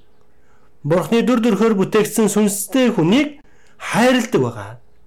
Матай 18:14 дээрээс харах юм бол Есүс Энэ багчуудаас хэн нэг нь алдагдах нь тэнгэрт байгаа эцгийн чинь хүсэл биш юм. Тэр үг бодит үнэн. Дүр 1-р бүлгээс харавал 6 дахь нөхөр дөр амьдарч байсан самар эмэгтэйд хандаж Иохан 4-р бүлгийн эхлэл хэсгээр харах юм бол албаар түүн дээр хайж очиж уулзсан. Тэгээ самар эмэгтэйд тэр чин би чамтай ярьж буй би байгаа юм хуучин гэрний тэр месиа би байна гэдгийг ухааруулж чадах ерөөлөг болгосон байна. Иохан 8-р 8-р бүлгээс харах юм бол завхаарч байгаад баригдсан эмэгтэй би чамайг шийтгэхгүй чи явж дахин нүгэл бүү үйлд би чамайг шийдэхгүй гэдэг нь Тэрийг нь зөв үл тоосноо гэсэн үг биш. Тэр эмэгтэй үйлцэн гим нүглийг би өөрөөд загалан байдар гим нүглийн үсэг чинь төлнө гэдгийг хэлсэн. Тийм учраас чи дахин нүгэл бүүлдэ. Тэр эмэгтэй дахиж гим нүглүүлдэггүй. Тэр эмэгтэй ч уучлсан байгаа. Луг 23 дугаар бүлэг дээрээс харах юм бол Есүсийн хажууд цовдлож өгсөн дээрэмчин байсан байгаа. Хэдийгээр газар дээр гим нүглээс өөр хийсэн зүйлгүй байсан ч. Тиймээс загалан байдар үлгөгдөн тэнгэр ба газрын хооронд байсан. Төгсөлд нь Есүс та өөрийнхөө аншил очихдаа намайг санаарай. Чихнээсээ бурханд итгэж өөрийнхөө гмийг хүлээн зөвшөөрч Христ өөрийнх нь төлөө өгсөн аврагч эзэн гэдэгт итгэсэн болохоор гуйсан байна. Өнөөдөр чи надтай хамт девачин байх болно гэлээ. Түүний төгсөл нь өстэй хүмүүсийн харахад гим нүглээр дүрсэн хэдий ч бурхныг харахад бол ерөөлөөр туссан байна.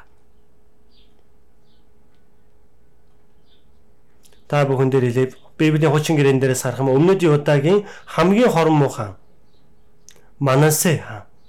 Манасе хааны үед Израилийн бүх нутаг даяар хиймэн шүтэнийг бүр тараасан баг. Тэгээд энэ нь бүр шийдэгдэхийн аргагүй болоод Израиль сүрсэн баг. Гэтэл Манасе хаан хувьхан өөрөө Манасегийн тараасан шүтэнээс болоод өмнөд Юдаан сүрсэн ч Манасе хүн хувьхан өөрөө гимшингүүд бурхан хүлээж авсан байна. Бас сонирн байгаа биз дээ тийм үү? Тэр бодит үнэн байх. Тэр э, болчлоор байдаг байсан Джон Ньютон залуудаа Есүс итгэдэг хүмүүсийг бүр яаж хийж яагаад муу тал руу ярьж байгаад Есүс итгэдэг хүмүүсийг үл итгэж болгодог байсан байна. Дараа нь өөрөө харагдсан шүү дээ. Тэгтэл өөрөө залуудаа байсан үл итгэж болсон хүмүүсийг эргүүлээ гэтэл эцсийн хүртэл эдгээр хүмүүс нь итгэхгүй байсан гэж байна. Өөрөө үл итгэгчи бүрэн дөгөөс болгоцоход бурхан нөөтийн нэг гимшиг үед нөөдний хүлээж авсан байна. Библийн 2 дугаар хаад 23 дугаар бүлгээс харъя. Израилийн өмнөд Юда улс өрсөн Манасе ханаас болсон. Манасе хааны тэр хэмээн шүтэний тарааснаас болоод 2 дугаар хаад 23-ын 25 дахь ишлэл 25 Мосегийн бүх хуулийн дагуу өөрийн бүх зүрх, бүх сэтгэл, бүх хүч чадлаараа эзэн өөд иргсэн түүн шиг хаан түүний өмнөж байгаагүй түүнээс хойш гарсангүй. Манасагийн дараагийн хаан нь Йосия хаан 26 хэдий тийм боловч өөрийг нь хэлгэнүүлсэн Манасегийн бүх өдөөтүүлдээс болж Юдагийн эсрэг шатсан уур хилэнгийнх нь хатуу ширүүнээс эзэн эргэсэнгүй. Эзэн альдахдаа би Израилийг зайлуулсан шиг Юдагч мөн өөрийн мэлмийн өмнөөс зайлуулж өөрийн сонгосон хот Иерусалим болон миний нэр тэнд байна гэж айлдсан өргөөгөө би хөсөр хаях болно гэв. 26 дээр Манасегийн бүх өдөөлтүүдээс болж Юдагийн эсрэг шатсан уур хилэнгийнхэн хатуу ширүүнээс эзэн эргэсэнгүй өмнөд Юда сүрсний санахтун гэж байгаа.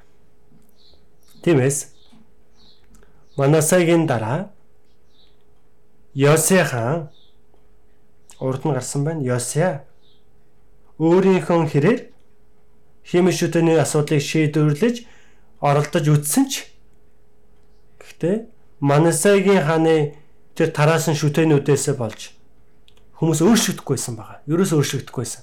Тийм болохоор бурхан эцэст нь Манасагийн үйлдэлсэн тэр ажлаас нь болгож бурхан өмнөд Юудаг сөрүүлсэн байгаа. Маш тодорхой 23 дээр шилсэн байна. 24 дээр бүлэгдээс тавтан хэлж байгаа. Тийм байгаад үртэл гайхалтай нь Манасай хонхон өөрөө эргээгүй байгаа. За 2 дугаар хаад. Уучлаа 2 дугаар шаштар 33 дугаар бүлэг. 2 дугаар шиштэр 33 дугаар бүлэг 11-ээс 13 2 дугаар шиштэр 33-ийн 33-ийн 11-ээс 11 Тиймээс тэдний эсрэг Ассирийн хааны их цэргийн жанжингуудыг эзэн авчирсан бөгөөд тэд Манасег дээгнүүдээр барьж хүрэл гав гинжээр хөлж Вавилон руу авч явв. Зовлон зүдөрт орсон хойноо тэр өөрийн бурхан эзэнд хандаж эцэг өвгдийнхэн бурхан өөрийн Үүний өмнө өөрийгөө ихэд орд болгов. Манасай түн залбирахад түүний гуйлтад дээрээ сэтгэл хөдөлж түүний айлтгалыг сонсож түүнийг Иерусалимд өөрийнх нь хан засаг руу дахин авчирчээ. Ингээд эзэн бурхан мөн гэдгийг манайсаа мэдсэн бэлээ. Манайсаа шүтэнүүдийг тараачгаад ослоор ослогдож зовлон их туулангууд тэр дундаа их зүйлийг бодсон байж таараа. Тиймээс а миний тараасан юм шүтэнүүдээс болоод чихнээс ийм зүйл болсон юм байна. За Израиль үзэгдсэн. Израиль үйлчлдэг эзэн бурхан жихэн бурхан байсан байна штэ. Гэ хүлэн зөвшөөрсөн. Тэгэд өөрөө шийдвэрлэх гэж бас оролдсон хим шүтэнийг арилгаж өөрөө бурхнаас эзнээс имэх ажлыг хий гэдэг ажлыг даалгасан ч ард түмэн өөрчлөхдөггүйсэн. Өөр аль хэдийн тэр ихлүүлчихэд манайсаа хөвхөн залбирх үед бурхан хүлээж авч өгсөн дараа нь тэр нь бичигдсэн байгаа. 18 Манасагийн бусад үйл хэрэг бурхандаа хандсан түүний залбирлууд болон Израилийн бурхан эзний нэрээр түүнтэй ярьж байсан үзмөрчдийн үгс зэрэг нь Израилийн хадын шаштар дотор бий. Бас түүний залбирлууд болон хэрхэн бурханд хүсэл тавьж байсан нь түүний бүх нүгэл түүний итгэлгүй байдал өөрийгөө дод болгохоос өмнө түүний мөрөглийн өндөрлгүүд босгож Аширегийн модон шом ба сэлмэл хөргүүдийг зоож байсан газрууд зэрэг нь хозегийн тэмдэглэлүүдээр бичигдсэн юм. Та бүхэнд хэлээ хүнч бай, ус оронч бай хорон муугаар хүчрэгчнэ гэж байдаггүй юм аа. Тэр бол маш тодорхой бодит үнэ. Тиймээс хүн яах ёстой вэ? Эргэж зогсох хэрэгтэй. Тиймээс гимшиж, итгэж бурхан руугаа эргээд ирэх юм бол төсөл гамшигаар дуусахгүй. Гим нүгэл хийсэн байлаач бурхан ерөөлөөр дуусаж чадхаар найр тавьж өгдөг. Бид бүгдээрээ үхлийг бодож үзэх. Дэд хууль 32-ийн 29 дээрээс харуул хэрвээ тэд ухаантай байсан бол үүнийг ойлгож өөрсдөө эцэст нь юу болохыг бодгсон. Өөрийнхөө төсвөлийг бодож үзэх хэрэгтэй. Хүн өөрийнхөө төсвөлийг бодож үздэггүй. Өөрийнхөө амьдралынхаа өглийг бодож бодож үздэггүй. Амьдралаа яаж дуусгах вэ? Бодож үзэж бэлдэх хэрэгтэй үстэй. Тэгтэл төгсөөл ас хол байгаа мэт бодож өөрийнхөө амьдралыг зэслээ бодъё гэж юусоо боддоггүй номдолч өс 7-гийн 2 дээр найрын өрөөрөө явснаас гашуудагчийн оромж руу явсан дээр одоо номдолч өс 7-гийн 4 дээр ухаалтын зүрх гашуудагчийн оромж нь тэнгийн зүрх зугаасагчдын герт байхаач. Тиймээс өөрийнхөө төсөлийг бодохгүй байх юм бол ажил явдал болж байгаа айлд руу их очиж байгаарэ. Ахан дүүс маань эрт тэр эзэн лөө явах юм бол ажил явдал болж байгаа оршуулгын газар руу очиж үзэх хэрэгтэй. Би ч гэсэн өөрийнхөө төсвөлийг бодож үзэх боломжтой учраас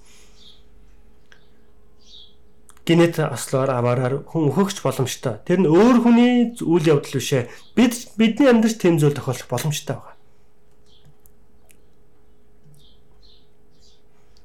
Тэрийг бодож үзээрэй гэж байна. Тиймээс харагтун энэ нь иржээ, төсөл иржээ, төсөл ирв. Үүнийг бодож үзэх хэрэгтэй мөн.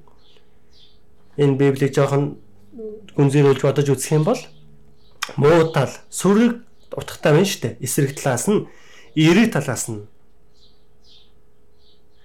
бодож үзье. Бурханы ажилтай хамааралтай төсөөл нь бид нар харах хэрэгтэй.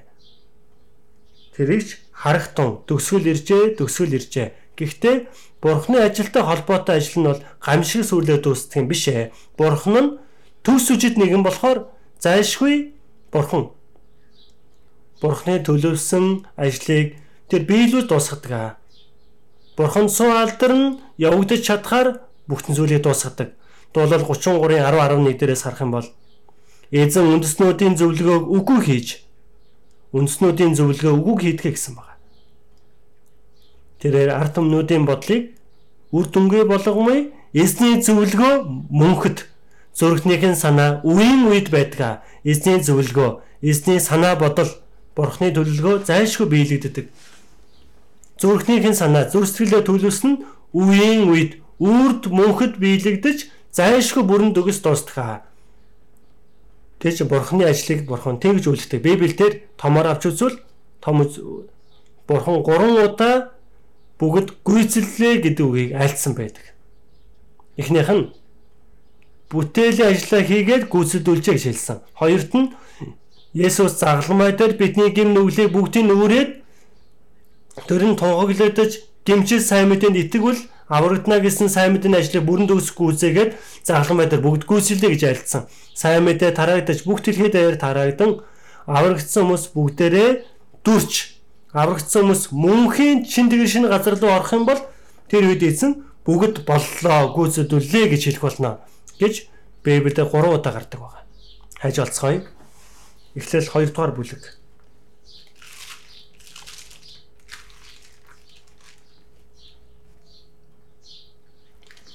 Эхлээл 2-ын 1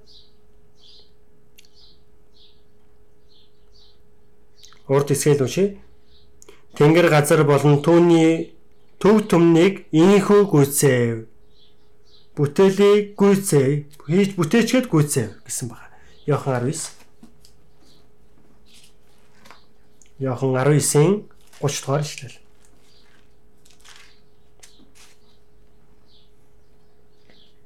За зурдор долоороо би бас их яарч байна. 19 30 дугаар ишлэл. Есүс цууг амсаж гүйцэл хамт уншицгаая. Гүйцэллээ гээд тэргүүнээ гудайлган сүнсээ өргөжээ. Бүх дэлхийд аяар тараагдвал аврагдах боломжтой. Сайн мэдээ бүрэн төгс болгосон. Гим нүглийг уушлах ажил, гим нүглийн талаарх шийдвэрлийг Есүс бүгдийг дуусгасан гэсэн үг байна. Бүгд гүйцэлдлээ. Яахан 21 дугаар бүлгээс мөн харъя. Илчлэл 21 дугаар бүлгээс харъя.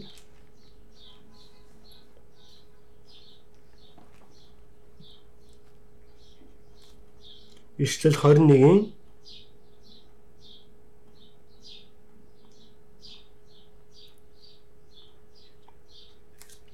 нэгээс дөрөвдөр шин тэнгэр шин газрын талаар айлдангаа 5 6 дугаар ишлэлээр ингэжсэн хамт уншия. Сенти залрагч харахтун би бүх юмсыг шин болгож байна гэд бичихтун эдгээр үгс итгэмжид бөгөөд үнэн гэв. Тэр надад боллоо альфа ба омега эхлэл ба төгсгөл нь би байгаа юм. Цангасан нэгэн би амийн усны булгаас үнгүй өгнө. Энд дээр 5 дугаараас харах юм бол харахтун би бүх юмсыг шин болгож байна. Харахтун, анхаарахтун гэсэн үг. Тэгээд бичигдсэн эдгээр үс итгэмжид бөгөөд үнэн гэдгийг онцлож хэлэнгээ 6 дээр тэр надад боллоо бүгд гүйцэлдүүлээ гэдгийг хаширан хэлсэн байна. Энэ нь нэгөөслөө үед аврагдсан хүмүүс бүрэн дүүрч байж энэ үгийг хэлэх боломжтой болно. Нэгөөслөө үед аврагдсан хүмүүс эсний бие осон чуулган бүрэн төгс болж тэдгээр аврагдсан хүмүүсийг мөнхийн деважин руу дагуулж авсны дараа боллоо гүйцэлүүлээ гэж хэлэх болно. Энэ ирээдүйд болох үйл явдал байгаа. Бид нар эзэн Есүсийн тэр бүгд хүслээ гэдэг цаг үчээс ахуулаад ирээдүйд эзэн аврагдсан хүмүүсийг бүгдийн дээш нь авч одоод мөнхийн деважинд боллоо гүйцэлүүлээ гэсэн цаг хугацааны голд нь амьдарч байгаа хүмүүс байна. Бид нар нэг үслийн үед амьдарч байна. Нэг хүн нэг хүн тус бүр аврагдаж нэг хүн нэг хүний амьдрал нь амьд чулуу болж тэр нь бурхныг харахад барилга болж хоорондоо холбогдсон бурхны орших сүнслэг байшин чуулган болж баригдаж байгаа бахнэ. Тэр зорилго нь бүх тэр дэлхийд даяар баригдаж байна гэсэн үг байна. Бидний үд нь харагдахгүй л байгаа болохоос биш тэр бурхны бүрэн төгс ажил явагдаж байна.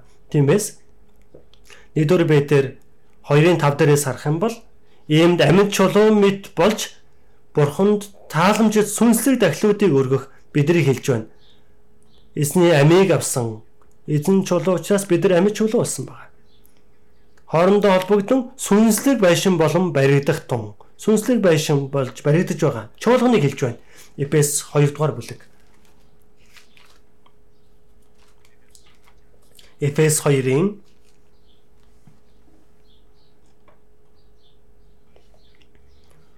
20-с 22 дугаар ишлэл. Эпес 2-ын 20-с 22 хамтдаа уншицгаая. Та нар элчнэр болон иш үзүүлэгчдийн суурин дээр босгогдож байгаа бөгөөд Христ Есүс өөрөө булангийн чулуун ажээ. Түүний дотор бүх барилга холбогдсон эзэн доторх ариун сүм болохоор өсөж байна. Та нар ч гэсэн сүнс дотор Бурхны орших газар болохоор Христ дотор хамтдаа байгуулагдаж байна. Эндээс харах юм бол 20 дугаар ишлэлдэр Христ Есүс өөрөө булангийн чулуун ажээ, суур чулуу болжээ. Есүс суур чулуун болсон байгаа. Түүний дотор бүх барилга холбогдсон эзэн дотор ариун сүм болохоор өсөж байна. Хүн тус бүр нэгдүгээр байтер хоёр дахь амьд чулуу гэсэн сүнслэг байшин болж баригдаж байгаа. Чулуу гэж хэлсэн байна. Энэ дөр бол хүн тус бүрийг барилга гэдгээр хэлсэн байна тэр барилга нь хоорондоо холбогдож эндээс харах юм бол ариун сүм болж аврагт та нар ч гэсэн гэдэг нь аврагдсан хүмүүс бид нар Бурхны орших газар болохоор Христ дотор хамтдаа байгуулагдаж байна. Байгуулагдаж байна. Байгуулагдаж байгаа байна. Энэ бол нэг үсрийн үед болж байгаа үйл явдал байна. Энэ бүгд биелэгдэх хэрэгтэй. Энэ нь дөрвөл юу болох вэ? Бидний хов хүн тос бүр дээшээ өргөдөхөөс гадна эзэн чуулганыг авч явахаар ирнэ. Эзэн дахин ирэх үед бүхий л аврагдсан итгэгчид махуд нь өртөл дахин амилна. Эзэн тэр дунд нь хамтах болно. Тиймээс чуулган дотор ариун сүнс байж эзний тэнгис залан ирэх үед хуухын дээшээ өргөдөж байгаа ч гэсэн чуулган дээшээ өргөдөж байгаа юм. Тэгээд чуулганыг бүрэн дүгс болгодог ариун сүнс дэше өргөдөг болно тийм биз дээ. Тиймээс эцэст нь бүрэн дүгс болно. Тэгвэл түүний дараа мянган жилийн ханшил болж бид мөнхийн деважин руу орно. Түүний дараа бололоо гүзэлүүлээ гэж эзэн альтахад болно гэсэн үг байна. Тиймээс Номдож ус 3-ын 1 дээрээс харуул Тэнгэрийн дорх бүх зүйл тогтоогдсон цаг бүх явдал хугацаа буй Тэнгэрийн дорх бүх зүйл тогтоогдсон цагтаа байдаг. Тэгэж бүх зорилго нь Бурхны тогтоосон тэр цаг хугацааны дотор зайлшгүй зорилгоо гүйцэтгүүлдэг. Энэ агуу ажлыг биелүүлнэ гэсэн үг. Биелүүлнэ. Хүн хүн талаас одоо бодож үзье. Бид нэгүслийн үед чуулган дотор нэг идэрхтэн болж оролцож байна. Хуучин бид яах ёстой вэ? Тэр хинэн ч гэсэндээ тэгж авралыг авах ёстой шүү дээ. Авралын асуудлаа дуусгах хэрэгтэй байна. Гэтэл авралын асуудлаа дуусгаагүй хүмүүс байна. Авралын асуудлаа дуусгах хэрэгтэй. Авралын асуудлаа дуусгаж байж гим нүгэл дуусна тийм биз дээ. Мөнхийн золилтыг агуулan авралын асуудлаа бүрэн шийдвэрлэж байж ч гим нүглийн асуудал дуснаа. Тиймээс Еврей 10-ын 17 18 дээрээс харах юм бол цааш нь би цаашаа тэдний нүглээ тэдний ёс бус явдлыг ис санана гэжээ. Эдгээрийн уучлал хаан байна. Тэн цаашид нүглийн дөлөө дахил үгүй болтгоо. Эхлээд дэмшиж, итгэж жихнээсээ ариун сүнсийн тусламжаар итгэгдэх хэрэгтэй. Би итгэхийн ихээс илүүтэйгээр сэтгэлд минь энэ зүйл итгэдэг хэрэгтэй. Тэгээд гэм нүглийн асуудал маань дуусах хэрэгтэй байгаа. Тэгвэл авралын тал дээр хичээгээд байх шаардлага байхгүй. Аврал гүйцэлд өгсөн учраас. Тиймээс Еврэ 4-ийн 14-ийн 10 дээрээс харах юм бол учир нь бурхан өөрийн ажлаас амарсны адил хэн түүний амралтанд орно тэр нь ажлаасаа амарсан юм. Аль хэдийн амралт руу орсон гэдэг нь юу гэсэн үг вэ? Аврагдж үж тэр сүнсний амралтыг олж авна. Сүнсний амралт бий болсон үнэн эзний амралт руу явж орсон гэсэн үг байна. Эзэн бүтээлийн ажлаа дуусгаад амарсантай ижилхэн би аврагдж үж эзний авралын тал дээр хичээгээд авах шаардлагагүй болно. Өөрийнхөө авралын тал дээр амардгаа гэсэн үг байна.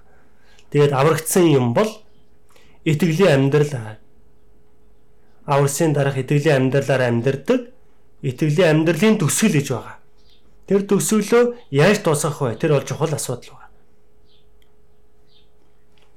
За бид тэр уншсан шүү дээ түрүүн 2 дугаар Тимотийн 4-ийн 6 7 дээр учир нь би хэдийнэ ундаан өргөл мэд асгагдаад явах цаг минь иржээ. Би сайн тэмслэр тэмцсэн, замаа дуусгасан, итгэлээ сагсан. Бид нар ингэж хэлж чаддгүймаа гэхэд бид нар тэгж чадхаар хичээх хэрэгтэй биш гэж юу? Авралын асуудал дууссан бол итгэлийн амьдрал эзэнд үйлчилж амьдрах ёстой. Би сайн тэмслэр тэмцсэн замаа дуусгасан. Итгэлээ сагсан. Үнэхээр суу алдар энэ дунд. Үнэхээр томоор харамсахааргүйгээр тийм үү? Харамсах хэдийч том харамсахгүй байхаар. Эзний өмнө сайн дуусах шатнаа гэвэл хичнээн сайхан хэрэг бай. Харагтун энэ нь иржээ, төгсөл иржээ, төгсөл ирөө. Бидний итгэлийн амьдралын төгсөл ирж байна. Бид нар хэдий амилнаа. Боломж бай голдоод байхгүй. Хуучин гэрээний Балам хэмээх хуучин хуурамч иш үзүүлэгч байсан.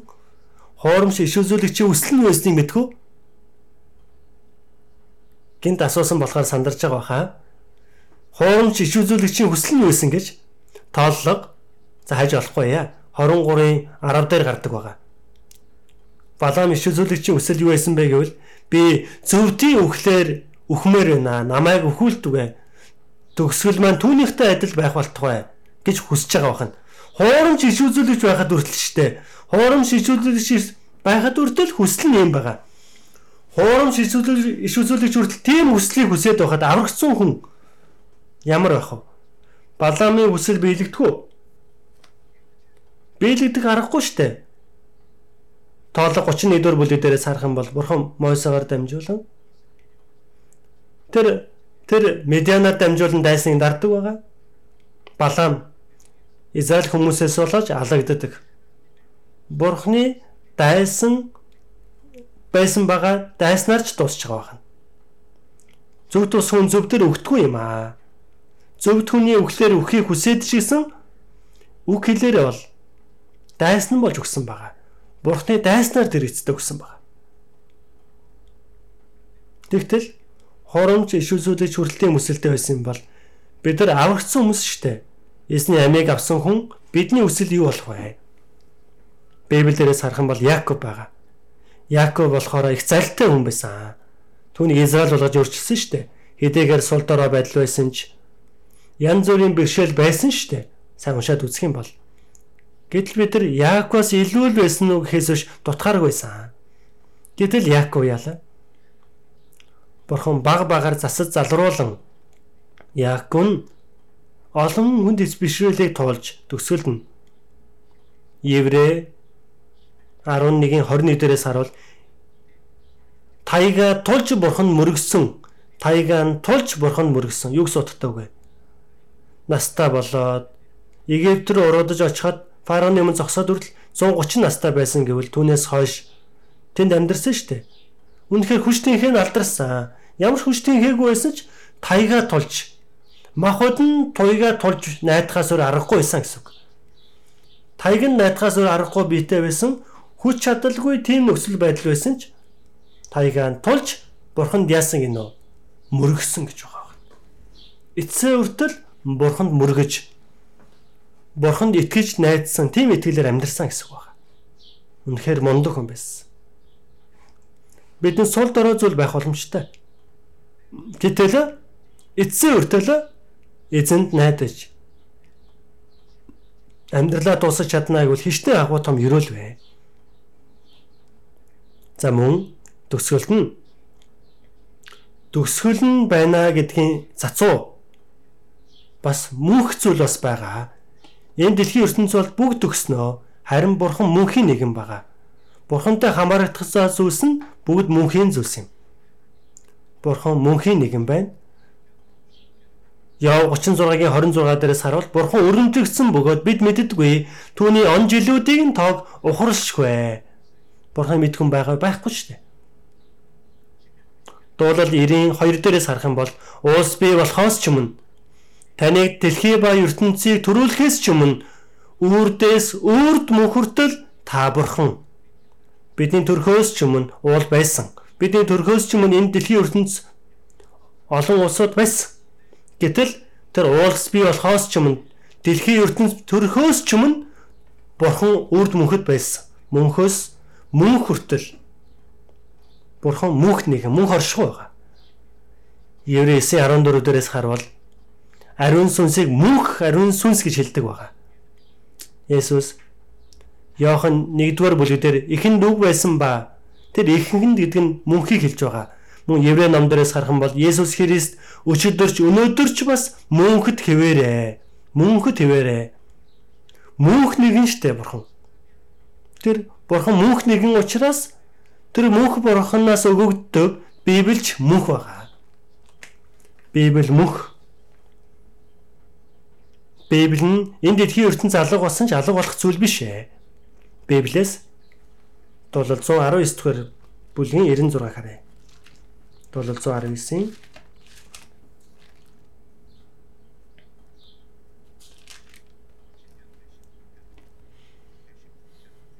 Дуулал 119-ийн 96 хамтдаа уншицгаая. Би бүх төгс төгөлдөр юмд зах хязгаарыг тавьсан ч таны тушаал хэмжээшгүй өргөн дэлгэр ажээ. Эсний тушаал нь өргөн дэлгэр ажээ. Энд дэлхийн ертөнцийн зүйл төгсгөл байгаа штэ. Гэтэл өргөн удам гэдэг нь хязгааргүй мөнхийн гэдгийг бидэнд хэлж өгч байна үгээр. Нэгдүгээр Петр 1-ийн 24 25 дээрээс харуул бүх махуд болвоос өс мэт бөгөөд Бүхий л алдар нь өвс ногооны цэцэг мэд, өвс хаддаг, цэцэг ганддаг, харин эзний үг мөнхөд оршин. Энэ нь та нарт тунхаглагдсан үг мөн. Үг нь мөнхөд байгаа. Тэгэд энэ үгэн дотор байгаа сайн мэдээч мөнх байгаа. Тиймээс бид сайн мэдээнд итгэж эзэнтэй холбогдчих юм бол бид нар мөнх оршихуй болно гэсэн үг байгаа. Бурхны бэлдэж өгсөн мөнхийн деваж тэнгэрт тэр ч бас мөнх штэ ялзархгүй бузардахгүй алга болохгүй зүйлсийг бидэнд өгөгдсөн гэж байна. Аврагдсан хүн нь мөнх оршуу болсон байгаа. Энэ дэлхий дээр нэр хүндгүү байгаа хинч танихгүй байгаа. Аврагдсан хүн нь мөнхөд танигдах хүнээр үлднэ. Жихнээсээ нэр алдартай хүн гэсэн үг. Энэ дэлхий дээр зарим хүн алдар суута болоо танигдчихвла гэсэж хэдэн үеэ өнгөрүүлэх юм бол танихаа болдог байгаа. Дараа үеийн ч гэсэндээ танихаа болдог байгаа. 100 жил өмнө хэн алдартай байсан? 200 жил өмнө хэн илүү хүчтэй байсан? Бид сайн мэдэхгүй шүү дээ. Харин аврагдсан үнэн мөнх оршуулж байгаа юм. Тиймээс бидний санах ёстой зүйл нь аврагдсан хүний суу алдарч мөнх эсний төлөө залбирсан байна. Эсний төлөө миний ганц үйлчилсэн байна. Эсний тэр нөхөрлөд оролцоод үг сонссон. Үгийн зуран байж дуулууртай байж амьдрсан байна.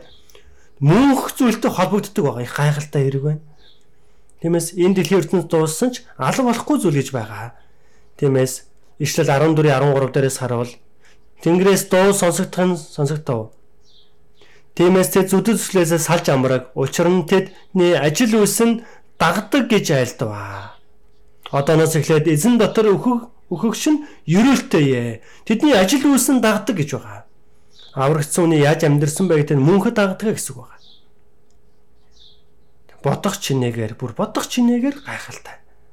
санах ёстой зүйл нь үйл итгэгч нарч үхлээр дуусахгүй там байгаа. Үйл итгэгч нарч там хүлээж байгаа. Үйл итгэгч нарын байр сууриас хийж байгаа гим нүгэл бас мөнхөд байгаа.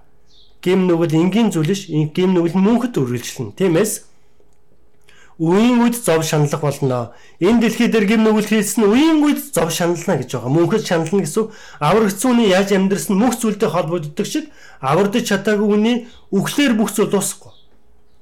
Тэр хүний хийсэн гим нүгэл нь мөнх зүйлтэй холбогдно. Мөнхийн там байгаа. Тиймээс яах хэрэгтэй вэ? Өнөөдөр үгийн гарчиг мартдгиймаа гэхэд гарчгаа мартдгиймаа үгээ мартдгиймаа гэхэд гарчгийг мартахгүй байгаасаа гэж үсэж байна итгэлийн амьдрал өөр ашиг болно. Харагтун энэ нь иржээ. Төгсгөл иржээ, төгсгөл ирэв. Бидний анхаарах ёстой зүйл байна. Ирж байгаа зүйл байна. Төгсгөл нь олон талаас нь бодож үзэх боломжтой байна. Залбирцгаая.